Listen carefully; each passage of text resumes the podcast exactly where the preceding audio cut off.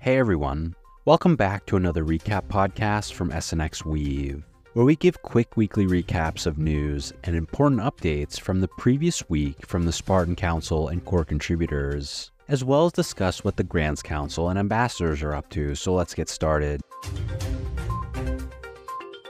We've got a quick update for you guys this week. The SCCP for the Andromeda configuration is currently in draft, and there was some discussion last week around getting USDC to base. Right now, there's plenty of ETH on base, but not as much USDC. Fortunately, Circle offers cheap bridging through CCTP. The draft SCCP configuration specifies no issuance and 125% liquidation ratio.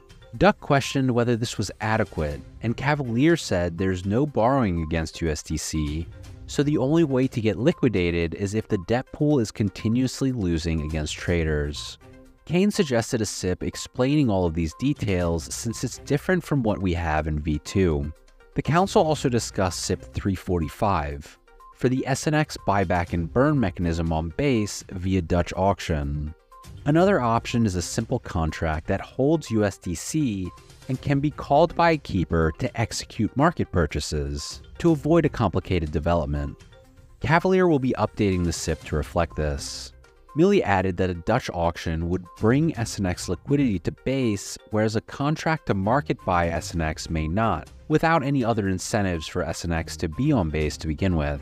He also said there might be some more out of the box Dutch auction options that other protocols have used in the past that may work for this purpose. Matt chimed in saying the aerodrome received from the Velodrome airdrop will be used to direct emissions to a base pool, so there should be enough liquidity to accommodate what will be relatively small buys. This SIP is being presented today. As a markets update, the improvements that came from the testnet trading competition have all been identified. Sunny is still in the process of updating the SIP with the changes to be presented again next week.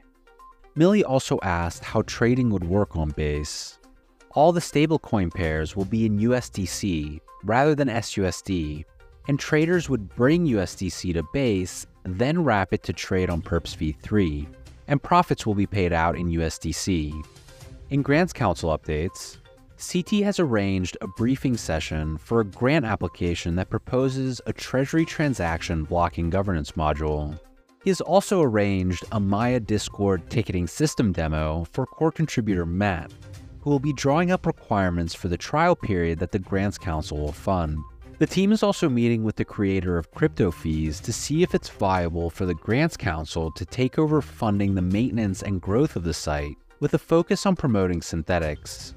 There's still some discussion going on here, but it seems like the ROI might not justify the expenditure. Lastly, don't forget to check out Notifi, the Grants Council's newest sponsorship that allows you to receive instant alerts about your staking positions, protocol updates, and other essential reminders. And if you participated in the testnet trading competition and made it on the leaderboard, the Grants Council is processing the NFT winners now. And that's it for today's updates. Be sure to check out our weekly recap blog post, share this podcast link, and let us know what you think and what you'd like to hear more about from SNX Weave. Thanks for listening.